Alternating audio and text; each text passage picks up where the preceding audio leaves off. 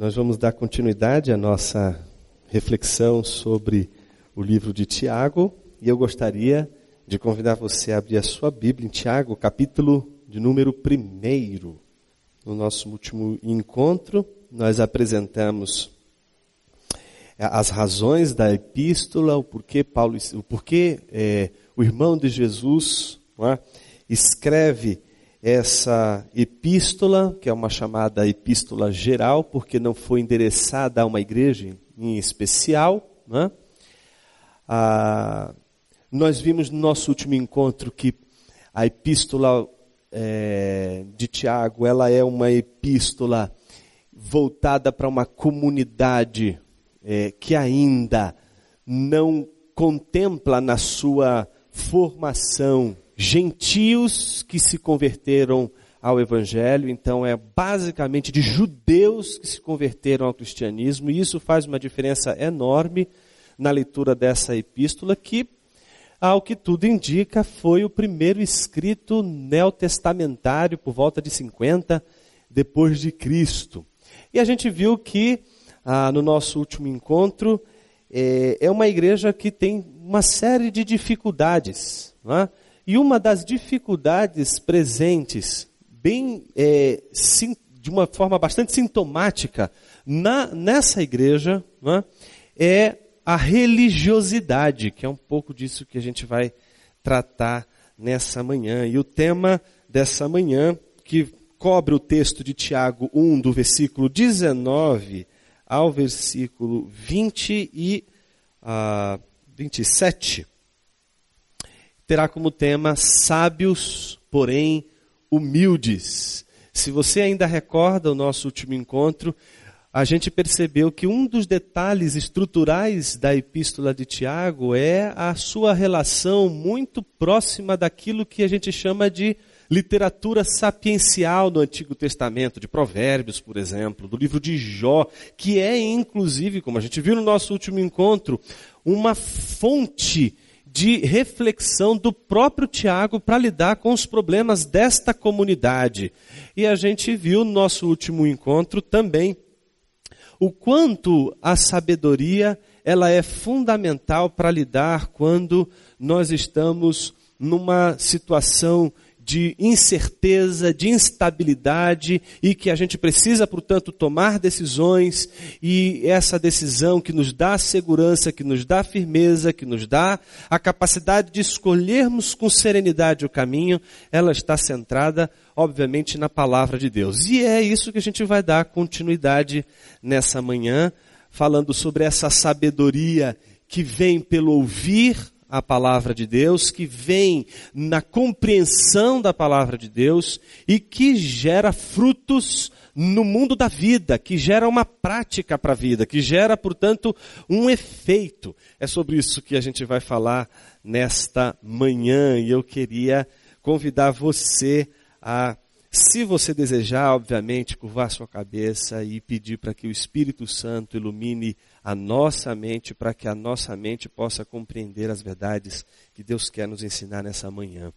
Senhor Jesus, muito obrigado, Pai, porque hoje aqui nós cantamos louvores, nós aqui lembramos do texto de Provérbios que nos, nos, nos mostra de uma maneira tão bela a, a, a essência, a importância, o quão é importante a sabedoria, Pai.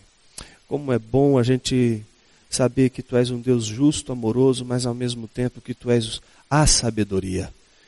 E é por isso que hoje, Senhor, nessa manhã, para falarmos das, da Tua palavra, nós nos curvamos diante de Ti para lhe pedir, Espírito Santo, ensina-nos. Porque a nossa mente depende de Ti. Nosso coração depende de Ti para compreender as verdades da Tua palavra. E mesmo para entender, mesmo para ler a Tua palavra e sermos impactados por ela, Senhor, a gente conta com a unção, a graça e o poder do Teu Santo Espírito. Que não nos falte hoje essa presença maravilhosa, que, como diz os Salmos, desvenda os nossos olhos para contemplarmos a maravilha da Tua palavra.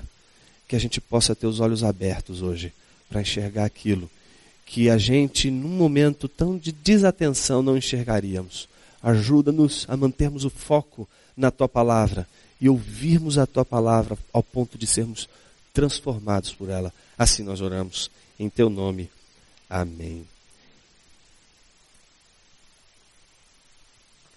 O texto começa a partir do versículo 19 dizendo o seguinte: Meus amados irmãos, tenham isto em mente, sejam todos prontos para ouvir, tardios para falar e tardios para irar-se, pois a ira do homem não produz a justiça de Deus. Portanto, livrem-se de toda impureza moral e da maldade que prevalece e aceitem humildemente a palavra implantada em vocês, a qual é poderosa para salvá-los. Sejam praticantes da palavra e não apenas ouvintes, enganando-se a si mesmos. Aquele que ouve a palavra, mas não a põe em prática, é semelhante a um homem que olha sua face no espelho e depois de olhar para si mesmo, sai e logo esquece a sua aparência. Mas o homem que observa atentamente a lei perfeita que traz a liberdade e persevera na prática dessa lei, não esquecendo o que ouviu, mas praticando, será feliz naquilo que fizer. Se alguém se considera religioso, mas não refreia a sua língua, engana-se a si mesmo. Sua religião não tem valor algum. A religião que Deus, o nosso Pai, aceita como pura e imaculada é essa: cuidar dos órfãos e das viúvas em suas dificuldades e não deixar se corromper pelo mundo. Só até aqui. É, Mark Twain, ele é autor de diversas frases de, de impacto e que dão nó na nossa cabeça. E uma das frases que ele escreveu que eu gosto muito, porque é uma das frases que me parece chamar a nossa atenção para boa parte de nossas discussões infrutíferas, de nossas discussões que não nos levam a absolutamente nada, é esta. Ah. Nunca discuta com um tolo, pois pode ser que não percebam a diferença. Entendeu? Nunca discuta com um tolo, pois pode ser que as pessoas não percebam a diferença. Por que Mark Twain está dizendo isso? Porque me parece que o tolo ele é aquele que, de alguma forma, é, não está preocupado com o entendimento na sua dimensão prática. Mesmo porque, se a gente parasse para pensar a tolice, como sendo o grande contraponto, por exemplo, do livro de Provérbios, que o tempo todo fala do tolo, né? O tolo que comete a tolice pela segunda vez é como o cão que volta ao vômito, por exemplo. São tantas passagens no, no, no texto de Provérbios que fazem a gente pensar na figura do tolo, mas tem pelo menos uma que eu acho muito interessante e que vai servir para orientar nossa leitura de Tiago, não é? É a que está em Provérbios 18, 2 e diz assim: tolo não tem prazer no entendimento, mas sim em expor os seus pensamentos. Por que, que é, a gente não deveria discutir com o tolo? Porque o tolo não está em nenhum momento preocupado em te ouvir. O tolo não está preocupado em ouvir. O tolo só quer falar. Por isso que eu quero pregar hoje muito rápido.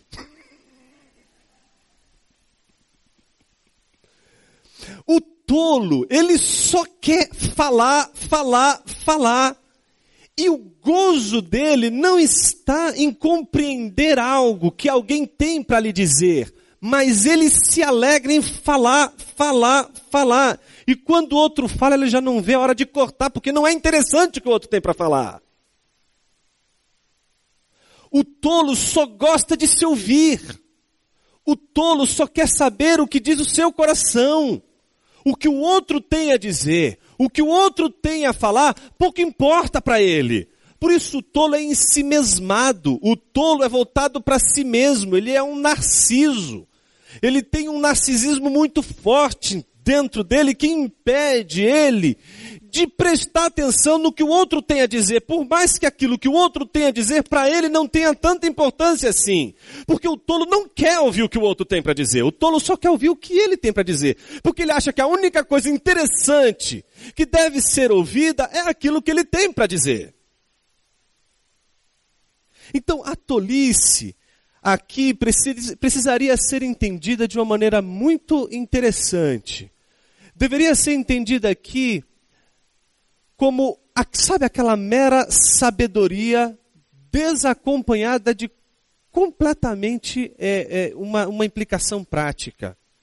E não somente isso, uma incapacidade de ouvir e uma incapacidade de praticar. A única coisa que sobra para o tolo é a sua inteligência. Como isso, Jonas? Quando a gente lê esse texto de Tiago, a gente é tentado, num primeiro momento, a fazer uma interpretação que seria a mais rápida, ligeira, mas nem contudo a mais profunda e talvez a, talvez a mais sutil, a mais refinada. Que talvez seja discutir a coisa do ponto de vista da teoria e da prática. Jonas, eu já entendi o que o Tiago está dizendo. É muito simples. Existem aqueles que ficam na teoria, blá blá blá blá blá blá blá blá blá, e não tem prática nenhuma. E existem aqueles que vão para a prática e não tem teoria nenhuma. É disso que o texto está dizendo. Não, mas não é isso que o texto está dizendo. A primeira coisa que a gente tem que prestar atenção é no público que Tiago está se dirigindo. Um público que a gente poderia chamar a atenção aqui para nosso último encontro, que é formado de judeus que se converteram ao cristianismo, mas que ainda frequentam a sinagoga, que ainda têm uma prática religiosa, observam as leis e são muito dados a julgar os outros quando os outros não estão debaixo da lei. Então eles são ligeiros para falar. Eles são ligeiros para ensinar. Eles são ligeiros para lembrar o que a lei diz. São ligeiros para lembrar o que a palavra diz. Eles têm tudo na mente. Então eles conseguem falar de uma maneira muito clara, porque eles sabem a lei. Eles entendem a lei. Eles têm a inteligência da lei.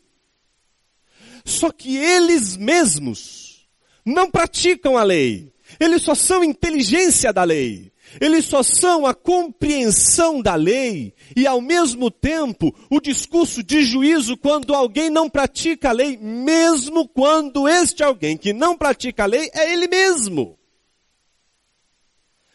Portanto, Tiago não está se referindo a uma discussão em que, de um lado, teria pessoas que praticam, mas não têm teoria nenhuma, e do outro, uma galera que tem teoria, mas não pratica nada. O que, o que a gente tem, em primeiro lugar, no primeiro horizonte. É um contexto de uma comunidade que apresenta o perfil de pessoas que conhecem a lei, mas são incapazes de ouvir ensinamentos que possam corresponder com a verdade, porque a única coisa que eles conseguem ouvir é a interpretação que eles fazem da lei, e ponto final. E do outro lado, o fato de que, embora eles conheçam a lei e saibam tanto a lei ao ponto de conseguir observar na falha do um, na falha do outro e, e, corrigir, são incapazes de corrigir sua própria falha e por isso eles mesmos falham na conduta e na prática de suas vidas. Tiago, então, levando em consideração esse público, dirige essas palavras: Meus amados irmãos, tenham isto em mente. Primeira ordenança dele aqui, né? Sejam todos prontos para ouvir. Então, primeira coisa importante aqui, não é? Hoje o nosso sermão vai ser batista mesmo, três pontinhos. Primeiro, prontidão para ouvir. Se a gente não começar para mudar a nossa vida e transformar toda a nossa inteligência da fé em sensibilidade prática, a primeira coisa vai ser a prontidão para ouvir. A primeira coisa que, portanto, o Tiago está chamando a atenção é estejam prontos para ouvir. Se existe algum tolo aqui, já fica endemoniado na hora, né? Não, o negócio de ouvir, poxa, meu negócio é falar. Não, mas aqui agora o importante é ouvir. Sejam todos prontos para ouvir, tardios para falar e tardios para irar-se. Então existe uma sequência aí. Você tem muito mais capacidade de se, de se colocar à disposição para ouvir e ter mais paciência, não só do ponto de, de você é, é, falar, mas no ponto também de você se irar com o que você ouve e você às vezes não concorda. E é interessante como ele vai colocar a coisa no versículo 20: Pois a ira do homem não produz a justiça de Deus.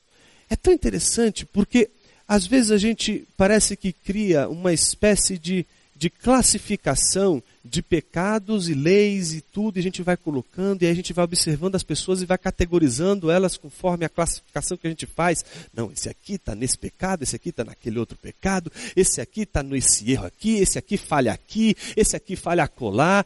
Mas quando é que a gente vai fazer essa classificação aqui? Quando é que a gente vai se olhar no espelho? Quando é que a gente vai olhar para a nossa vida e dizer assim, cara, já parou para perceber quem você é. Parece que a gente tem uma dificuldade enorme de lidar com a realidade que envolve a nossa própria vida, porque a gente tem uma dificuldade enorme de parar para ouvir. Enquanto a gente está falando, a gente não dá espaço para o outro falar. E talvez isso seja uma fuga, porque a gente não quer ouvir as verdades sobre quem nós somos. Por isso a gente fala. Fala, fala, fala, fala, fala, fala.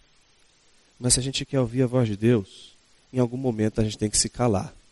Deus de vez em quando usa uns métodos meio, é, eu diria assim, não adequados à nossa sensibilidade quando a gente tagarela muito. Né?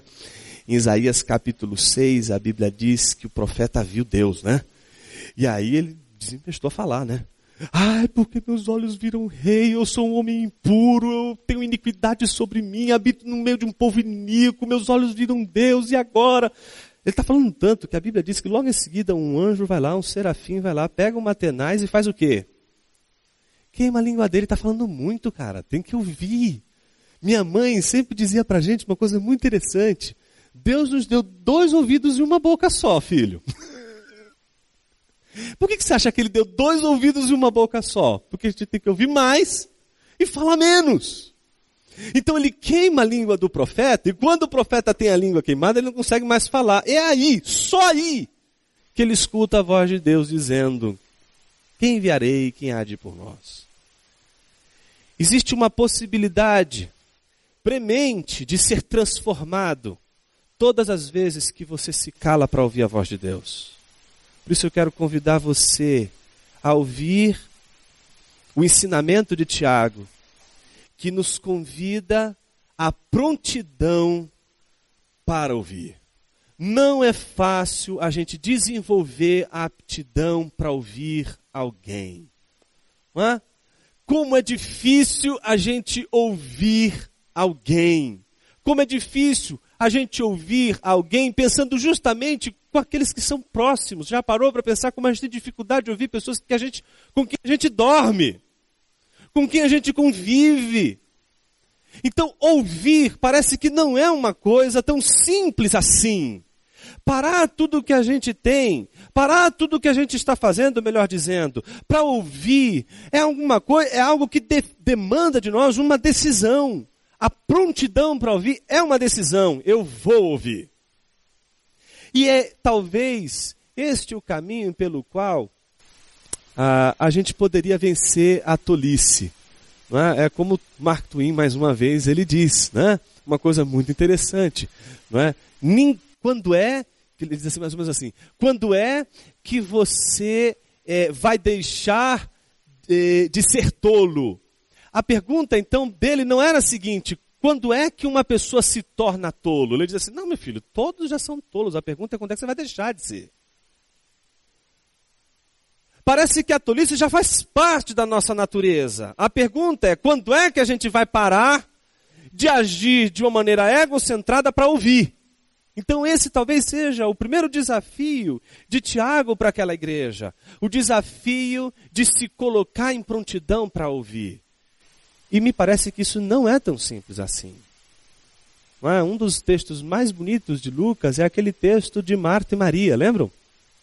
O que Maria está fazendo? Sentada aos pés de Jesus, e o que ela faz? Falando. é? ao contrário de todas as expectativas giradas em torno de Maria, ela estava quieta. Por incrível que pareça, ouvindo a Jesus. O seu, com o seu antitipo ali, é? está de um lado para o outro, que é a Marta, agitada, porque ela está preparando um banquete para Jesus. Então ela acha que ela escolheu a melhor parte porque ela acha que a melhor parte é oferecer um banquete para Jesus. No entanto, Jesus olha para Marta e vê em Marta uma atitude muito, muito, é é, é, é, é, que precisaria no mínimo ser chamada a atenção. Que é exatamente quando Marta, percebendo que Maria não se levantava para ajudá-la, ela achava que ela tinha a obrigação de ir lá ajudá-la, ela olha e diz assim: Senhor, manda ela vir aqui me ajudar, porque ela tem, tem coisa para fazer aqui, você não está vendo que eu estou aqui trabalhando para cima e para baixo, correndo para cima e para baixo. É interessante como a, a, a imagem aqui do juízo é? contra aquele que está ouvindo, ela é sempre mais forte, exigindo daquele que está ouvindo agora a prática. Ele tem que, você tem que ser prático. Você tem que agora fazer o jantar. O mais importante é você fazer o jantar para Jesus. A coisa mais importante agora é você fazer a obra de Deus. Você tem que fazer a obra de Deus agora. Corre atrás das coisas que tem que fazer da igreja. Vai fazer as coisas, vai servir a Deus. É a coisa mais importante. Então, hoje me parece que a gente acredita que a coisa mais importante é fazer a obra de Deus. Mas talvez a mais importante e a melhor parte seja ouvir a voz de Deus. Como é que a gente vai desenvolver todo o nosso ministério, nosso dom, nosso serviço, com toda entrega e toda paixão, se em primeiro lugar não houver amor e desejo de ouvir a voz de Deus? Por isso, a primeira coisa que chama a atenção de Jesus quando ele está lidando com Marta e Maria não é o fato de que as duas estão querendo servir a Deus. Não está não tá em jogo, não está em questão o desejo de Marta servir a Jesus. Ninguém questiona o amor de Marta por Jesus, por querer servir a Jesus e entregar o melhor para Jesus. O que Jesus está mostrando para Marta é: Marta, você está tão preocupada em fazer um jantar para mim e a coisa mais importante você está perdendo. Então me parece que às vezes a gente pode inverter prioridades na vida. E a gente pode se enfiar num ativismo louco para fazer uma coisa que a gente não se, simplesmente não se percebeu que antes de tudo isso vem uma experiência maravilhosa que é de ficar como Maria, quieta aos pés de Jesus, ouvindo a sua voz. E isso exige, portanto, prontidão para ouvir. Um segundo aspecto do texto de Tiago, muito importante, está logo no versículo 21. Olha o que diz. Portanto, livrem-se de toda a impureza moral e maldade que prevalece e aceitem humildemente a palavra implantada em vocês, a qual é poderosa para salvá-los. É interessante como o Tiago vai construir o raciocínio mostrando que a maldade não é, e a corrupção moral é um impedimento para se ouvir, é um impedimento para servir a Deus, é um impedimento para a nossa relação com Deus. Então o que, que vocês precisam fazer? Segundo lugar, abandonar a iniquidade, abandonar a, a, o, o posicionamento que não corresponde com o que é correto, com o que é certo. Vocês têm que corrigir a vida de vocês. Então Tiago está olhando para eles e dizendo o seguinte: vocês entendem a lei, mas vocês não praticam a lei. Vocês estão fazendo coisas erradas. Não adianta nada vocês entenderem tudo sobre lei, sabem tudo sobre a lei, mas vocês são incapazes, em primeiro lugar, de ouvir o espírito da lei, ouvir o que a lei de fato está dizendo. Segundo lugar, vocês não conseguem praticar porque vocês ainda não conseguiram lidar com a iniquidade, a raiz da iniquidade nos seus corações. Uma das coisas mais comuns que acontecia era a interpretação equivocada da lei é? para se resolver problemas internos. E uma delas é a tal do Corban. O que, que era o Corban? Corban era, uma, era um recurso muito interessante. O sujeito, ele, ele dizia, ele, ele tinha um, tem um mandamento para honrar, que é honra teu pai e tua mãe. Lembram disso? Honra teu pai e tua mãe. Aí tem que honrar esse mandamento. Esse é o mandamento de Deus. Só que o sujeito faz o seguinte: puxa vida, o pai e a mãe perdem todos os seus bens, não tem mais bens, e agora ele tem que fazer o quê? Honrar o pai e a mãe. Ele tem que doar os seus bens para o pai, eu tenho que sustentar o pai, eu tenho que dar uma das terras para o pai. O que, que ele fazia quando ele sabia que o pai estava à beira da falência? Pegava toda a propriedade dele, todos os bens dele e dizia que era corbã.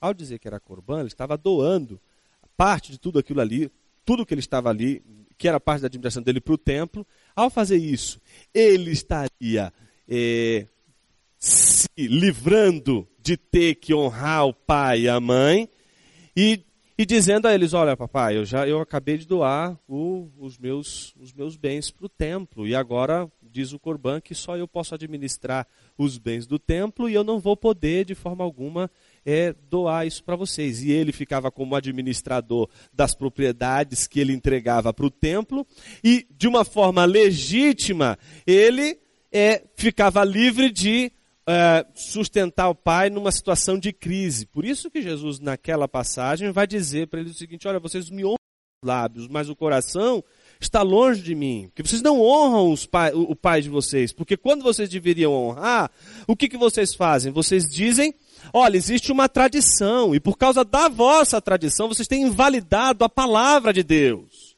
Então, boa parte das nossas tentativas de, de resolver nossas nossas iniquidades é com base bíblica. Não tem, não tem experiência mais presente na vida da igreja do que pecar com base bíblica. Todo mundo quer encontrar uma base bíblica para pecar.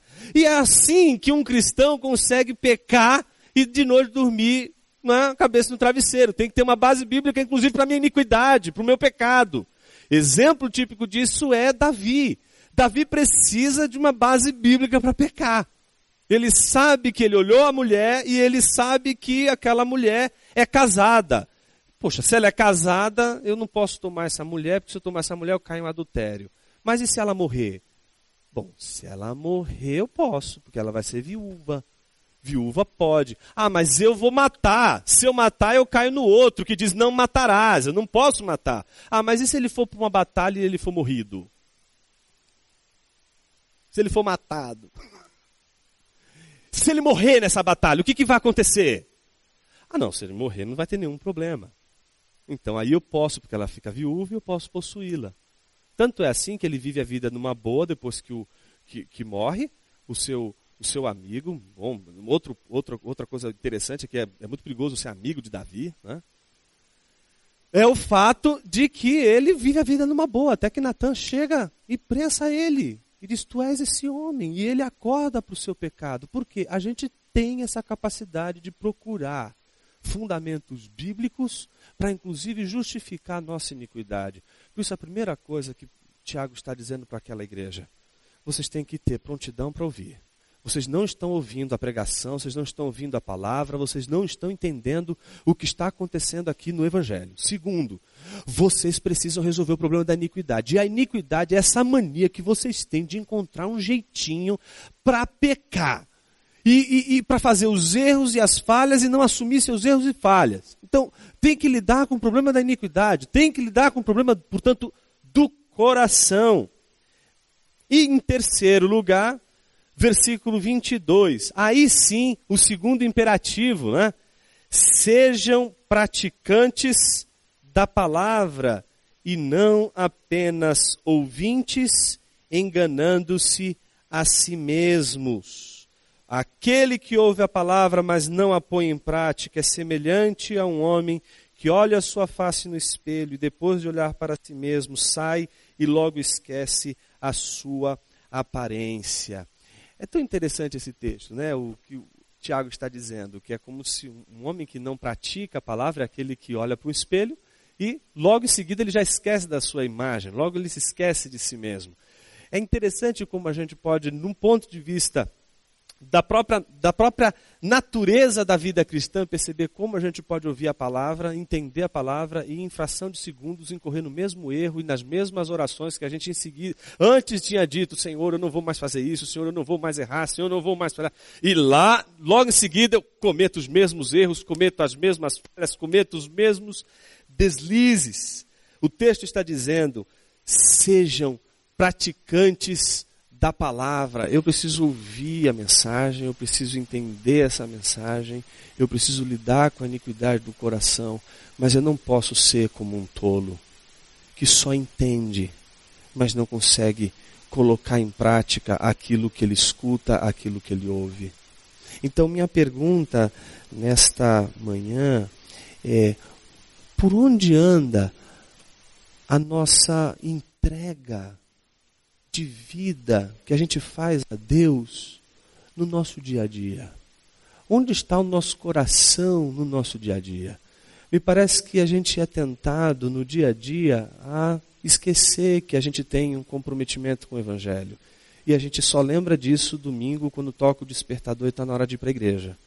E quando chega domingo à noite, a gente vai dormir já pensando no dia seguinte, já é o processo de esquecimento de tudo aquilo que nos compromete com o reino de Deus, com o Evangelho, com a palavra de Deus. E aí a gente faz durante a nossa semana tudo o que não corresponde com uma vida transformada com o Evangelho. E a pergunta é: por quê?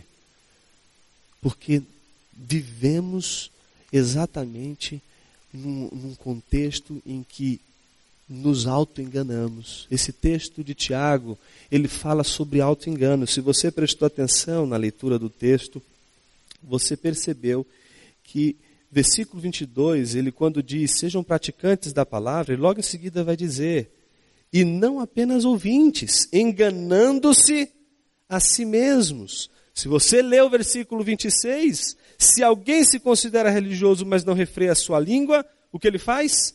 Engana-se a si mesmo. Parece que a gente vive tentando se enganar, vive tentando se sabotar e tentar encontrar uma base bíblica para justificar a nossa incapacidade de corresponder com o Evangelho. Ela é, talvez, um dos recursos mais expressos nas Escrituras, e a gente encontra isso em diversas passagens. E a gente sabe que no final das contas, a gente sempre vai encontrar, a gente vai se encontrar com o nosso pecado, com o nosso erro, com a nossa falha, e a gente vai precisar corrigir. A grande pergunta é por que a gente não consegue desenvolver uma, uma autenticidade, uma vida autêntica ligada ao Evangelho no nosso dia a dia. Me parece que boa parte disso vem na origem de tudo o que Tiago está colocando aqui, nossa incapacidade de ouvir a palavra de Deus. Hoje a gente cantou, a gente já leu um texto bíblico, a gente já meditou na palavra, e a gente pode sair daqui sem ter escutado a voz de Deus. A gente pode entrar numa igreja, cantar hinos de louvores, a gente pode levantar nossas mãos, a gente pode cantar, a gente pode pular, a gente pode celebrar, a gente pode servir e não ouvir a voz de Deus. E quando a gente não ouve a voz de Deus, a gente não é transformado. E a gente só escuta a voz de Deus quando a palavra ela é enunciada, ela é cantada, ela é proferida, ela é pregada, mas isso não garante que você vai ouvir a palavra de Deus. Porque somos como se fôssemos todos cegos. Imagine essa cena. Todos nós somos cegos. Se apagam as luzes, pouca diferença vai fazer porque todos nós somos cegos. Por isso não basta o Espírito Santo iluminar você, meu irmão. Não basta o Espírito Santo trazer luz sobre as Escrituras. Se você for cego, você não vai enxergar a palavra de Deus. Não basta o Espírito Santo de Deus trazer luz hoje aqui. Se você for cego, os louvores vão entrar por um ouvido e sair por outro. Se você for cego, você vai ler as Escrituras, vai entender o que o texto está dizendo, vai saber explicar o que o texto está dizendo, mas vai sair daqui da mesma maneira que você entrou.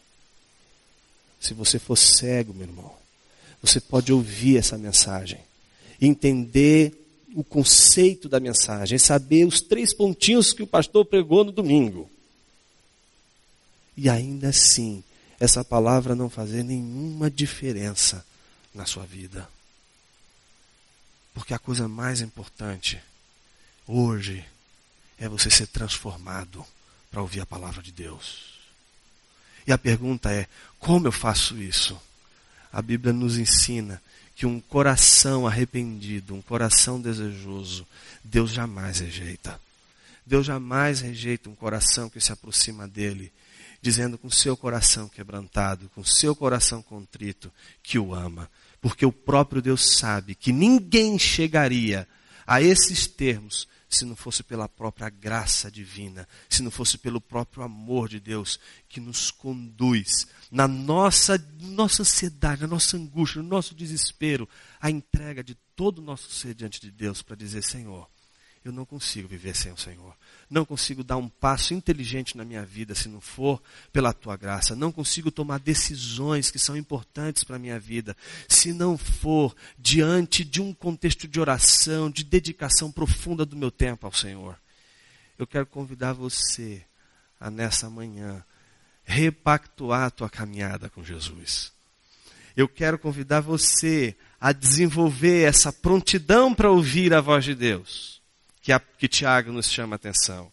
Essa capacidade de abandonar essa iniquidade do coração, essas tentativas de viver uma vida dupla, uma vida que faz do domingo um momento de separação para glorificar a Deus, mas depois uma semana que não tem nenhuma relação com Cristo, não tem nenhuma relação com o Evangelho, não tem nenhuma relação com o ensino da palavra, não tem nenhuma relação com meditação, com oração, com cuidado bíblico.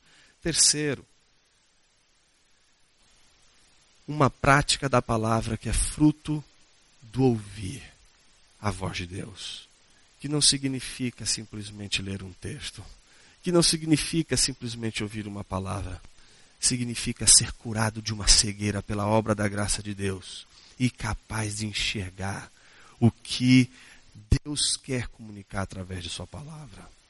Que Deus nos abençoe, meus irmãos. Que Deus nos abençoe, minhas irmãs, para a gente conseguir no meio de toda a nossa superinteligência da fé, nós descobrirmos que ainda assim a gente precisa se calar diante de Deus para ouvir a sua voz. Só assim nós seremos sábios, porém humildes.